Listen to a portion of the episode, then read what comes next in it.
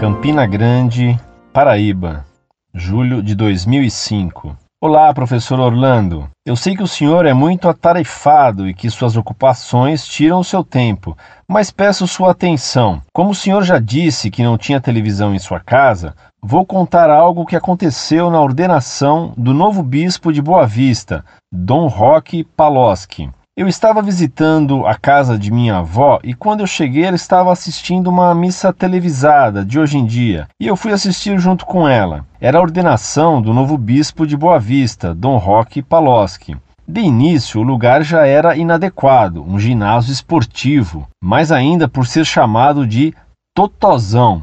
Toda a ordenação era feita em português, as peças litúrgicas eram trazidas pelos parentes e pela primeira catequista dele. Havia uma banda da RCC e também aconteceu uma coisa estranha.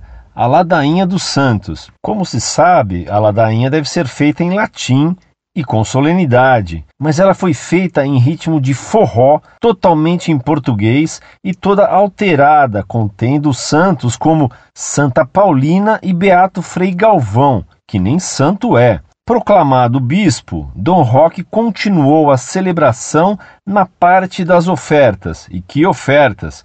Elas foram trazidas, além do pão e do vinho, mandioca, milho, etc. Para saudar o novo bispo, vieram um agricultor que ofereceu um chapéu de palha e um índio que deu um colar e um cocar, e o bispo colocou os dois. E terminou a missa com eles. E também, é claro, haviam garotas dançando do lado do altar ao ritmo da música, que eu nem sei que ritmo era. Pelo menos, graças a Deus, elas estavam bem vestidas. Chega a hora da consagração.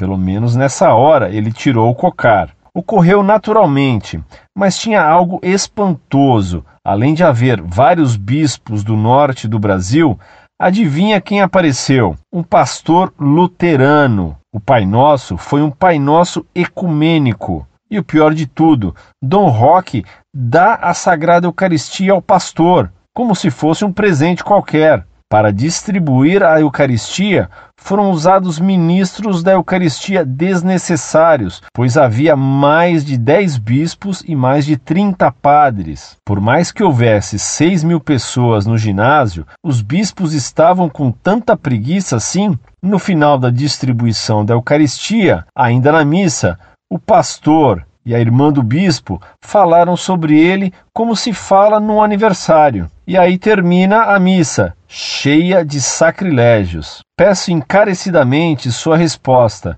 e a publicação da carta para mostrar os sacrilégios ocorridos nessa ordenação. Agradeço, do seu irmão em Cristo.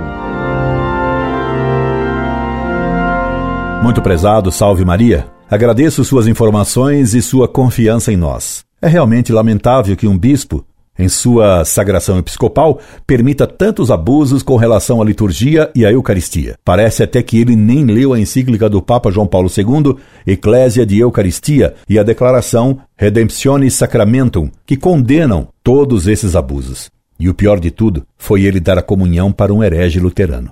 Se isso acontece com um sacerdote escolhido para o episcopado, imagine-se que abusos não serão cometidos pelos simples sacerdotes, esse bispo dá um mau exemplo escandaloso. Como foi ele escolhido para ser bispo se revela tão péssima formação?